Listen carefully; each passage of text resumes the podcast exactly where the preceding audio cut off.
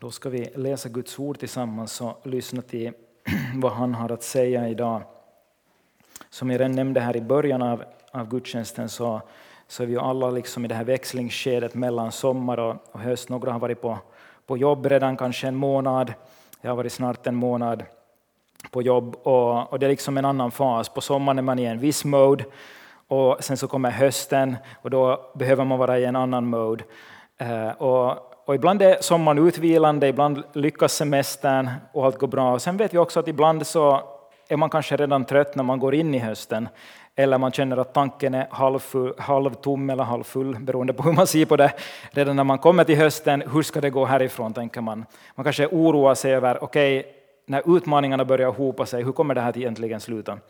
Och oavsett var du är idag så tror jag att Gud vill tala till dig. Eh, Oavsett vad du går igenom och vad din utmaning kommer att vara den här hösten, så vill Gud visa dig hur du kan segra mitt i de här utmaningarna. Och vi har alla vår kamp, men Gud kan visa hur vi kan strida och hur vi kan vinna en seger i kampen. Hur gör man det? När stridens hetta närmar sig, när utmaningarna hopar sig, hur kan du vinna en seger? Gud kan visa dig en väg till att segra i varje strid som du möter. Ni ser väldigt skeptiska ut om jag får säga min åsikt. Ni ser alla ut sådär yeah sure. Nu, nu, vi har väntat på det här i nio år och nu slog det slint för pastorn. Nu lovar han för mycket. Vi får se, vi får se om det är sant eller inte. Eh, vi ska läsa en av de väldigt kända berättelserna i Bibeln. Och jag är ganska övertygad om att alla här har hört om den här berättelsen. Vi ska se på David och Goliat. David och Goliat. Och nu kanske en del säger ah, söndagsskoleberättelsen, jag minns det där. Ja, det är så gulligt, det är så härligt. Jag har hört om det i söndagsskolan, jag vet precis hur det slutar. Okay. Eh, det är en favorit bland barnen och om hur den lilla pojken David vinner eh, seger över Goliat. Men vänta lite, gör inte förhastade eh, slutsatser. Vet du verkligen vad Gud visar genom den här berättelsen? Vet du verkligen alla tips och tricks, vägen till seger som Gud visar i den här berättelsen? Jag tror inte att det här är en barnberättelse egentligen. Det är, det är en trosberättelse. Det är en berättelse för varje kristen som vill leva i seger. Jag tror att Gud kan visa en väg eh, för oss genom det här. Bakgrunden är den att Israels folk blir gång på gång attackerad av filisterna. De blir eh, attackerade, de kommer in eh, hela tiden för att förstöra i landet och för att lägga Israel under sig och göra dem till slavar. Så precis som vi idag, de blir hela tiden utmanade. Vi kanske upplever att vi blir hela tiden utmanade, attackerade på olika sätt. Hur kan de vinna seger? Hur vann de seger? Vi ska kolla på vad som händer i den här berättelsen. Fast vi känner den väldigt bra så är det eh, viktigt att se vad säger Gud i den här berättelsen. Så om du har din bibel med dig, eh, eller din bibelapp, du kan följa med i den, eller här på skärmen kommer det också upp bibelställen. Vi går till första Samuelsboken 17 och läser verserna 4-11. Här är alltså Israels folk har ställts upp på ena sidan av en dal och filisteernas här är på andra sidan av den här dalen. Och eh, man väntar bara på hur striden ska börja. Och då händer det här i Första Samuelsboken 17, vers 4. Då kom en stridsman vid namn Goliat från Gat fram ur filisteernas led. Han var sex alnar och ett kvarter lång. Paus, hur lång är den här mannen? Vem har räknat ut det? Han är tre meter och 25 cent. Så nästan lika lång som jag. Nej, nej. Han, är, han är nästan dubbelt så lång som jag, inte riktigt. Nästan dubbelt så lång som jag. Det här är den här mannen som kommer emot dem. Jag tror att Bibeln gör en poäng redan här eh, när den beskriver Goliat. På huvudet hade han en kopparhjälm och han var klädd i en fjällpansarskjorta. Pansaret av koppar vägde 5000 siklar. Har du räknat ut det här? En sikel är 12 gram. Vem är snabbast i matematik? Okej, okay, den väger 60 kilo. Så bara hans pansarskjorta väger 60 kilo. Det är ganska mycket. Men det var det han behövde. Det var liksom bara hans skydd när han gick omkring. Det var inte ens hans vapen. Uh, han hade, en be, han hade benskenor av koppar och bar ett kastspjut av koppar på ryggen. Skaftet på spjutet liknade en vevbom och järnspetsen på spjutet vägde 600 siklar. Hans sköldbärare gick framför honom. Och vi slutar med matematiklektionen där, vi fortsätter inte med den. Och han stod och ropade till Israels här. Var, varför drar ni ut och ställer upp er till strid? Är inte jag en filisté och ni är Saus tjänare? Välj ut åt er en man som kan komma hit ner till mig. Om han klarar av att strida mot mig och slå ner mig ska vi vara era slavar, men om jag besegrar och slår ner honom ska ni vara våra slavar och tjäna oss. Filisten fortsatte, jag har idag hånat Israels här. Skaffa fram någon så att vi får slåss. När Saul och hela Israel hörde vad filisten sade blev de förfärade och skräckslagna. Här målar Bibeln avsiktligt upp eh, bilden av en oerhört skrämmande fiende. En fiende som är starkare än någon annan fiende de, enskild fiende de någonsin har mött. En fiende som eh, skrä, slår skräck i hela deras läger. Som bär en pansarskjorta som vägde mer än flera av killarna där i deras armé här. Och Bibeln målar upp det här avsiktligt. Det är ett verkligt hot. Israels folk var inte starkare än filisterna på den här tiden. Och de hade dessutom minst en jätte eh, som stod i vägen. Det är liksom sån här slutbossen i de här tv-spelen. Du har seg, du har kommit igenom hela banan men sen är ändå jätten på slutet kvar. Och, och Bibeln ger exakt den bilden. Här är jätten som står emot dig. Dag och natt ligger hot över dem. Dag och natt hånar han ständigt och hotar deras liv. När Bibeln eh, och Gud återger berättelserna. Det är ju Gud som verkar i den här berättelsen, det är Gud som var där. Han ville att det här skulle ske och han ville att det blir nedskrivet för att berätta någonting åt just dig. Det är Gud som verkar genom historien för att beskriva någonting och berätta åt dig verkligheterna, uppenbarelser, sanningar om livet. Så det är Gud som talar här. Goliat i den här berättelsen är inte bara en historisk stridsman utan det är en bild, en avspegling eller om man säger så, en förebild, en bild som kommer före eh, av djävulen. Han motsvarar djävulen och hans välde och mörkret som har kommit in i den här världen. Han kommer för att håna dig. Han kommer för att säga att du kommer aldrig att klara det. Jag är starkare än dig. Jag kommer att ta ner dig. Det här är en bild av synden som gång på gång förstör våra liv.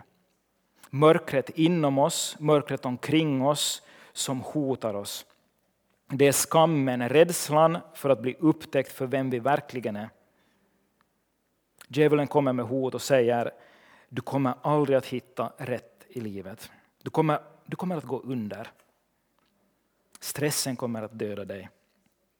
De där misslyckandena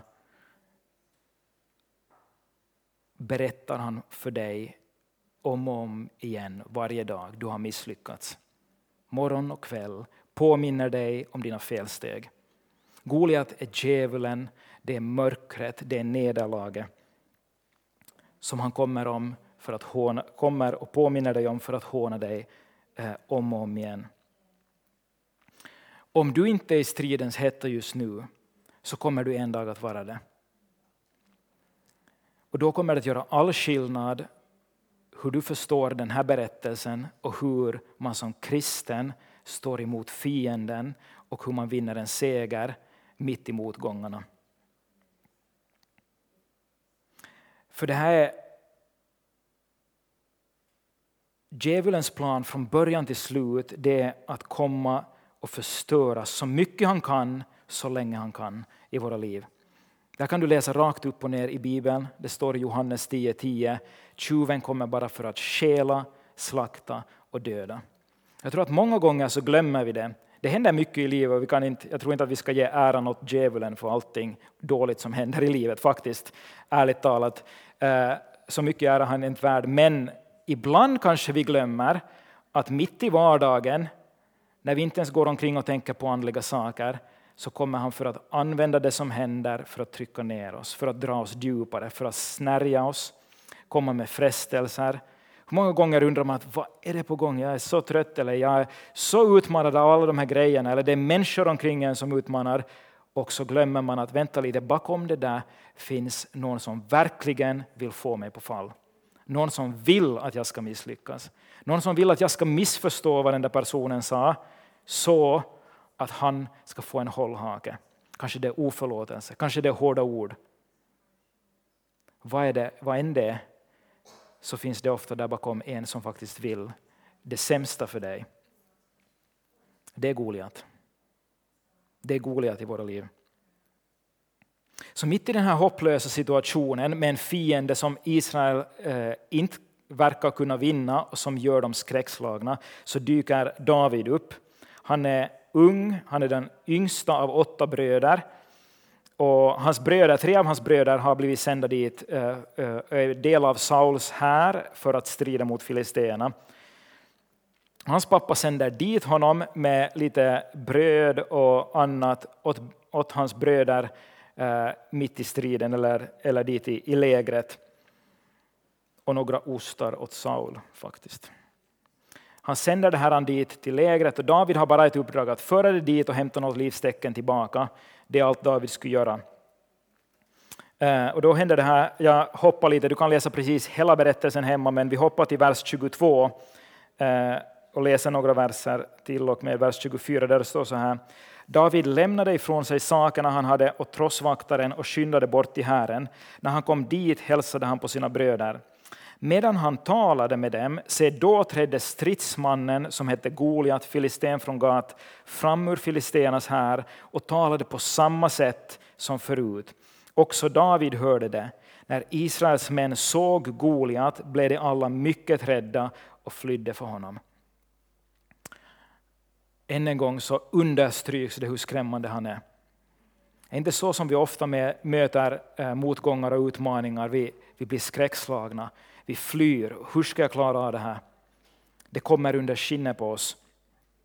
Men när David ser den här situationen blir han intresserad och frågar att vad ska den få som slår ner eh, den här eh, mannen Goliat. Och han blir hånad av sina bröder. Hans bröder säger så här eh, i Första Samuelsboken 17.28. Hans äldste bror Eliab hade hört hur han talade med männen och han blev rasande på David och sade Varför har du kommit? Åt vem har du lämnat den lilla fårjorden i öknen? Jag känner ditt övermod och ditt hjärtas ondska. Det är för att se på striden som du har kommit. David svarade, vad har jag då gjort? Det var ju bara en fråga. David blir direkt utmanad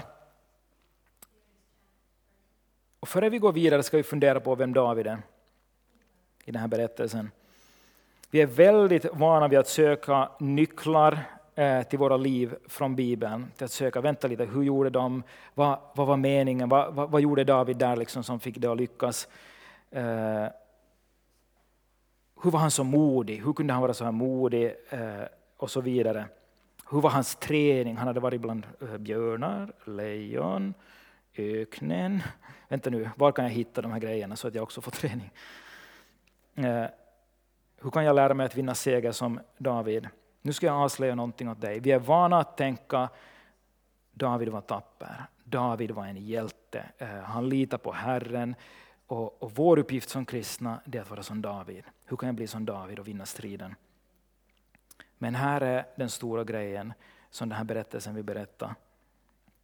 I den här berättelsen är det inte du som är David, utan det är Jesus Kristus som är David. Det är inte du som är David. Gud menar aldrig att du ska gå ut och vinna Goliat. Det är Jesus Kristus som är David. Det är Jesus som kommer in i det hopplösa mörkret med en fiende som verkar omöjlig att besegra. Tänk på det vi just läste, hur hans bröder hånar honom och skrattar åt honom och menar att han är övermodig. Precis som David eh, blev av sina bröder så blir Jesus hånad och ifrågasatt av de skriftlärda och fariseerna. Äh, vem är du? Varifrån kommer du? Vem är din familj? Det är vi som är här för den verkliga striden. Det är vi som kan det här med Guds ord. Vem är du Jesus? Han blir hånad, ifrågasatt under hela hans liv egentligen. Genom hela Bibeln finns en profetisk röd tråd som säger att Messias ska komma och upprätta Davids tron. Han ska bli kung för evigt. Messias ska bli kung för evigt, en sån som David var. Och när vi läser om David i Gamla testamentet så är det en förebild, en skuggbild av Jesus Kristus som ska komma. Så Gud väver in i alla de här berättelserna och i Israels historia, väver han in en skuggbild, en profetisk bild av vad som ska hända senare när Jesus kommer. Kolla vidare vad som händer. I första Samuelsboken 17 och vi hoppar till vers 38 till 40. Så står det så här. David kommer alltså till Saul och berättar att han tänker, tänker slå ner Goliat. Och Saul klädde på David sina egna kläder och satte en kopparjärn på hans huvud och satte på honom ett pansar. David band Sauls svärd om sig utanpå kläderna och försökte gå med det, för han hade aldrig provat på något sådant. Men David sa till Saul, jag kan inte gå med det här, för jag är inte van vid det. Så han lade av sig det. Han tog sin stav i handen, han valde ut åt sig fem släta stenar ur bäcken, lade dem i fickan på sin herdeväska och tog sin slunga i handen. Så gick han fram mot Filisten. David var så liten att Sauls rustning inte passade på honom. Det här är inte en rustning som väger 60 kilo, det här är Sauls vanliga rustning. Den väger vad den väger, men han kunde inte ens gå med det. Vad är det Gud försöker säga? Han visar att Jesus som en ska komma och segra kommer på ett helt annat sätt än den här världens krigshjältar. Han kommer inte med den här världens vapen, utan han kommer ödmjukt. Han, är, han ser ut att vara mindre än alla andra. Han ser inte ut som en stridsman, han ser ut som en liten pojke eh, som kommer för att valla får. Men under ytan så bor lejonet av Juda som är mäktigt, som är starkt. Men det går inte att se utanpå, för han kommer som ett lamm. Han kommer ödmjuk. Och precis det här beskrivs om David. Han kommer väldigt ödmjukt. Han tar inte ens vanliga vapen för att strida. Ingen annan kan vinna den segern än Gud själv.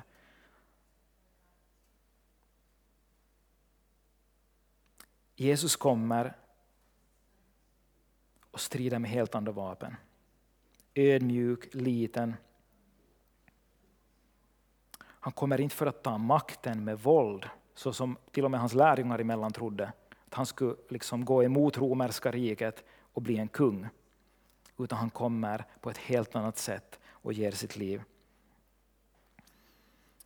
Så fortsätter berättelsen från vers 42. Då Filisten såg upp och fick se David föraktade han honom för David var bara en pojke, rödkindad och vacker. Han sa till David, menar du att jag är en hund eftersom du kommer emot mig med käppar? Och han förbannade David med hjälp av sina gudar. Sedan sade filisten till David, kom hit till mig så ska jag ge ditt kött åt himlens fåglar och markens djur. David svarade filisten, du kommer emot mig med svärd och spjut och lans, jag kommer emot dig i Herren Sebaots namn.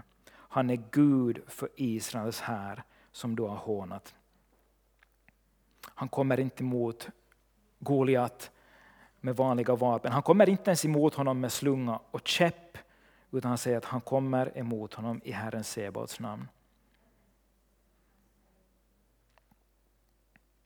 om vi hoppar till vers 47, så säger David så här. Hela denna skara ska förstå att det inte är genom svärd och spjut som Herren räddar. Striden är Herrens och han ska ge er i vår hand. Och här är nyckeln. Det här är inte din strid, utan det här är Herrens strid. Det du går igenom, den Goliat som kommer emot dig, det är inte du som ska strida, det är Herrens strid. Det är Jesus som vill stiga in i din situation och segra i ditt liv. Det är han som vill vara segraren. Och så länge vi försöker kämpa och vara hjälten i vår berättelse så kan det vara att vi leder nederlag. Men den stund som vi på sätt och vis säger det här är inte min strid, nu stiger jag åt sidan, så ger du möjlighet åt Jesus Kristus att låta den seger han redan vunnit börja verka i ditt liv på olika sätt. Den här striden mot mörkret i ditt liv, mot synden, mot utmaningarna, mot pressen, den är inte din, utan den är Guds. Och det är inte du själv som räddar dig. Det är inte din egen kraft att strida och få ordning på livet, utan det är Jesus Kristus som är den enda som kan segra i ditt liv. Så vad är det som händer? Vers 48-51 så står det eh, hur det slutar för Goliat. När nu filisten gick framåt och närmade sig David sprang David snabbt fram mot hären för att möta filisten. David stack sin hand i väskan och tog fram en sten ur den, slungade den och träffade filisten i pannan. Stenen trängde in i pannan så att han föll omkull med ansiktet mot jorden. Så övervann David filisten med slunga och sten och dödade honom utan något svärd i sin hand. Och David sprang fram och ställde sig över filisten, grep tag i hans svärd och drog det ur skidan, dödade honom och högg av honom huvudet. När filisterna såg att deras kämpe var död flydde de. Har du läst det här förut? Flera har läst det, eller hört berättelsen i varje fall. Här är du slutat, märker du någonting? David dödar honom två gånger. Är han en katt eller vad är det som är på gång? David dödar honom två gånger. Om man läser texten så dödar han honom två gånger. Eller hur? Först med en sten som kommer i pannan. Det står att han dödar honom utan något svärd i sin hand. Och sen plötsligt så står det igen att han dödar honom med svärdet. Därför att det är profetiskt. Det berättar om Jesus Kristus som ska komma. Och Jesus ger på korset den första stöten åt Satan. Precis så som det profeteras. Den första profetian om att Jesus ska komma kommer i första Moseboken, precis efter syndafallet. Där står det i, i Första Moseboken 3 och 15. Jag ska sätta fiendskap mellan dig och kvinnan, han talar till ormen, och mellan din avkomma och hennes avkomma. Han ska krossa ditt huvud, säger Gud åt ormen, och du ska hugga honom i hälen. Alltså, djävulen ska hugga Jesus i hälen, det gör han på korset, men Jesus ska krossa hans huvud. Han får dödsstöten redan där på Golgata. Men precis som ormar, jag vet inte om du har varit med om det, eh, kanske det är bara vår familj som håller på med ormdödande. Eh, men så var det i min barndom i varje fall. Om man ropar någonstans på vårt sommarställe på Älgö, hjälp en orm! Vi var bara små barn. Du skulle se min mammas min. Du skulle inte vilja möta henne i en mörk gränd alltså. Min mamma kom med spade, gick rasande rakt mot den här ormen och så högg hon den i bitar. Det här var normalt, det här var liksom sommarvardag för mig när jag var barn. Det kanske, nu kanske du tänker att ah, okay, det där förklarar en hel del om Stefan. Men anyway, det intressanta var att en orm utan huvud fortsätter att sprattla. Den fortsätter att ringla sig, den kan inte göra någonting mera. Precis samma är det med djävulen. Han har fått dödsstöten, han har blivit slagen, han har blivit krossad, hans huvud är krossat men han fortsätter att ringla hela genom historien ända tills idag. Och en dag kommer Jesus att komma tillbaka och göra slut på honom en gång för alla. Det är faktiskt så att giftet i ormens tänder, är, fast huvudet är löst från kroppen, så är giftet fortfarande giftigt. Och skulle du gå och tafsa på det och röra i det så kan du fortfarande få ormgift i dig. Och det betyder att Satan är fortfarande, han är fortfarande farlig. Han, är, han kan fortfarande göra illa om man själv går dit och petar på honom. Men han är bara en sprattlande orm som håller på att dö. Jesus har besegrat honom och han kommer att komma tillbaka och göra oändligt slut på honom, för gott en andra gång. Därför tror jag faktiskt att Bibeln beskriver det som att David dödar Goliat två gånger. Lade du märke till någonting annat? Vad gör David med käppen? Ställer du frågor när du läser Bibeln? Vad gör David med käppen? Käppen nämns aldrig mera.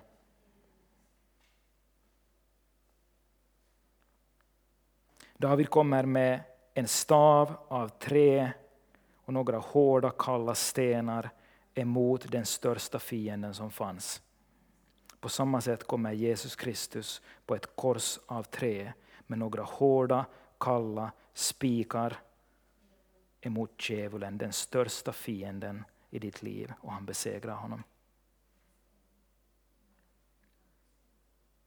Han besegrar honom så att han inte mera kan skada dig. Och i slutet, hela den här berättelsen slutar inte egentligen här, jag vet inte om de tar det här i söndagsskolan, utan den slutar med att Saul frågar sina tjänare, vems son är egentligen denna pojke? Precis samma som man frågade om Jesus när Jesus gick på jorden, så frågar Saul om David, vems son är egentligen denna pojke? Abner. Det är hans, eh, hans överbefälhavare. Abner svarar, så sant du lever och konung, jag vet inte. Jag har ingen aning. Och ändå så borde de veta, för han har blivit presenterad som Isais son från Betlehem åt Saul. Men de börjar fundera, vems son är han egentligen? Vems son är Jesus egentligen? Han är den allsmäktiges, den högstes son och han kommer med seger in i ditt liv. Och den här berättelsen berättar är att meningen är inte när du möter motgångar, när livet går neråt, när du känner att djävulen kommer emot dig eller synden drar ner dig, eller omständigheterna drar ner dig.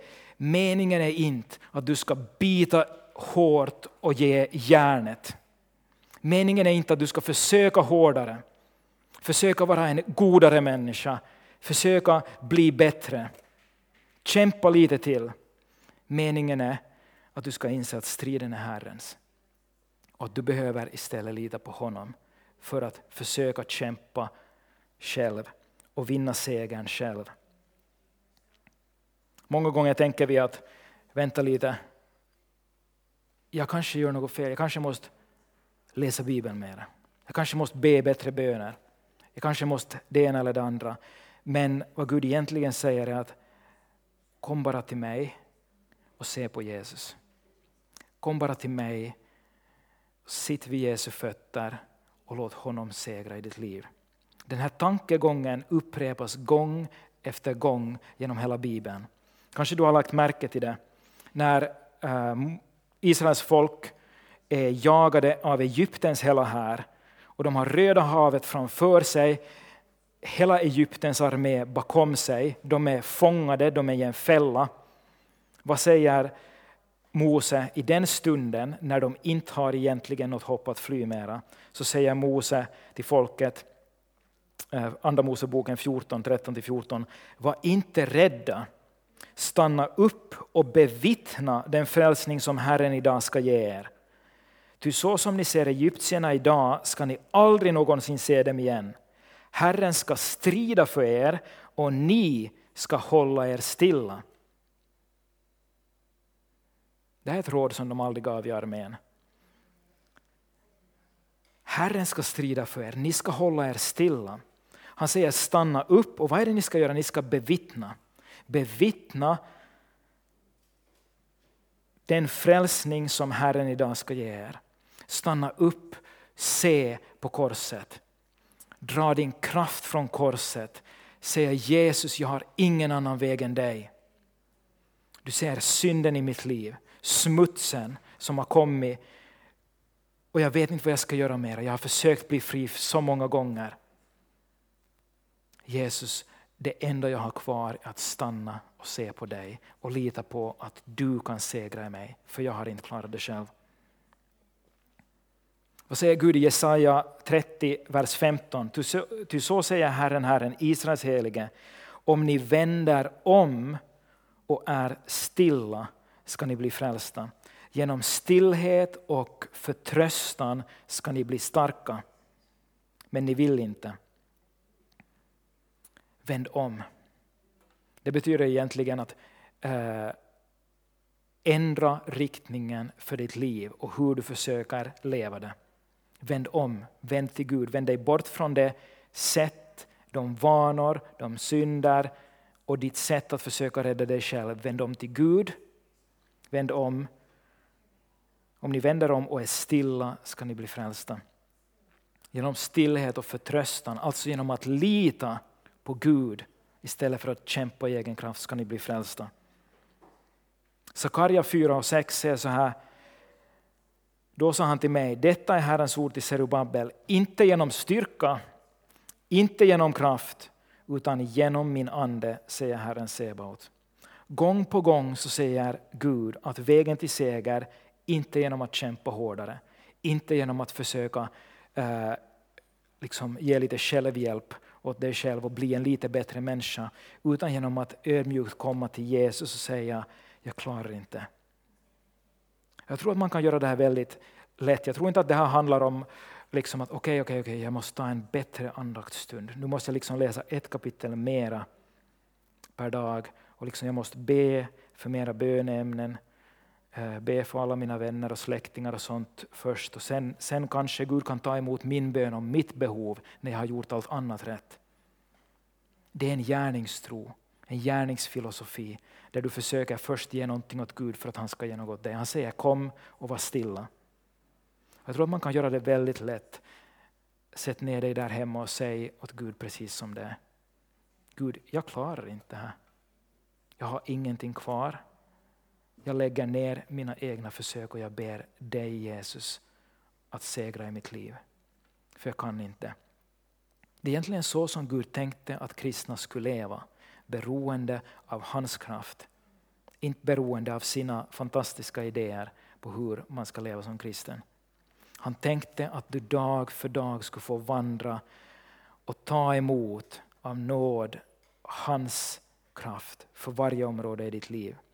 Och det betyder inte att allting kommer att lösa sig så här. Men det betyder att du kan få kraft och uthållighet av honom och han kan hjälpa dig i varje strid, i varje motgång, i varje omständighet som kommer emot dig.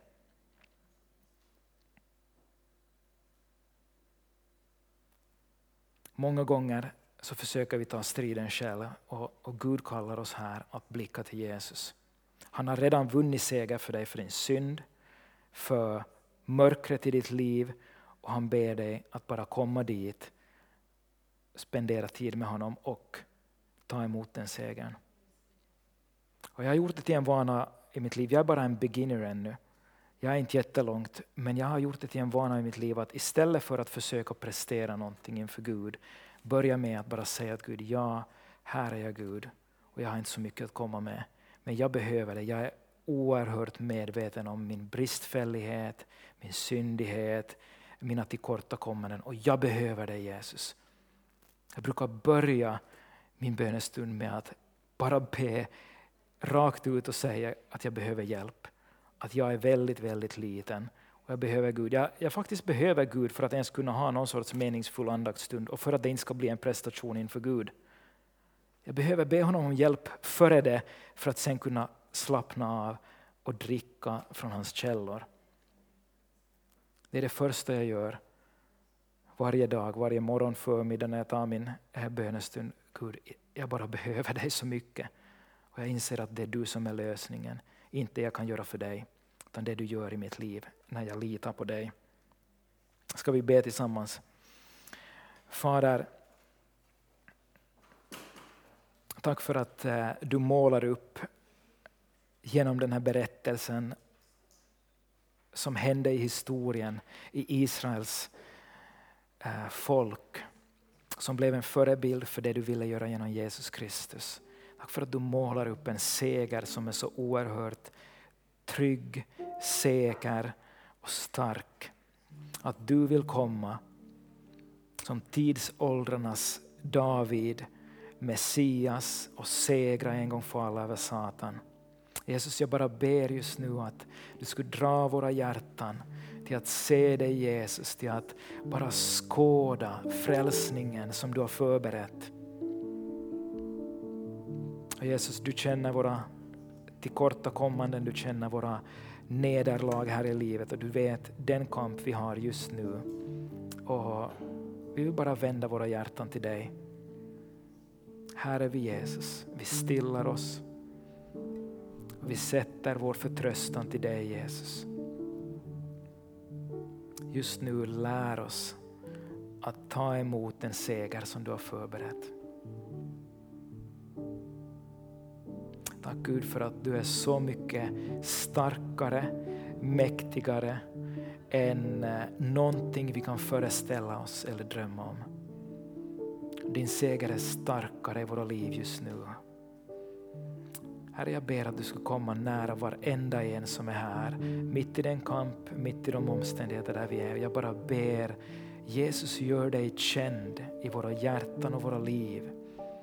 Herre, vi vill leva på ditt sätt, inte försöka ta striden själv, inte försöka vara starka och kämpa på så att du inte har möjlighet att komma nära och hjälpa, utan vi vill bara lägga ner våra vapen, vår styrka och säga vi är svaga just nu. Jesus, vi behöver din hjälp. Vi behöver dig Jesus. Ingen av oss kan frälsa sig själv. Ingen av oss kan betala priset för våra synder. Men Jesus, du har redan gjort det. Du har besegrat Satan, synden och mörkret. Och vi bekänner dig som Herre. Vi bekänner dig som den allsmäktige, den högt upphöjde. Himmelens son som kom för att rädda oss. Vi ger dig ära Jesus. Vi beundrar dig. Tack för din seger. Tack för att du sitter på Gud den allsmäktiges högra sida. Och du regerar över jorden. Jag ber att du skulle väcka tro i våra hjärtan på dig just nu och hur mäktig du är. Hur allt i våra liv kan vara i dina händer. Hjälp oss just nu att överlämna oss själva i dina händer som vi läste i början av gudstjänsten. Överlämna din väg åt Herren och förtrösta på honom. Han skall göra det.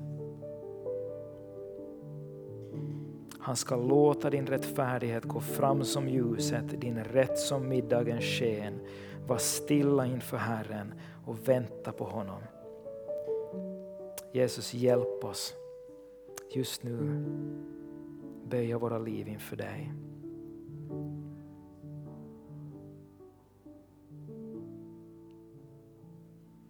Vi sjunger några lovsånger och vi låter Gud fortsätta att tala i den här atmosfären.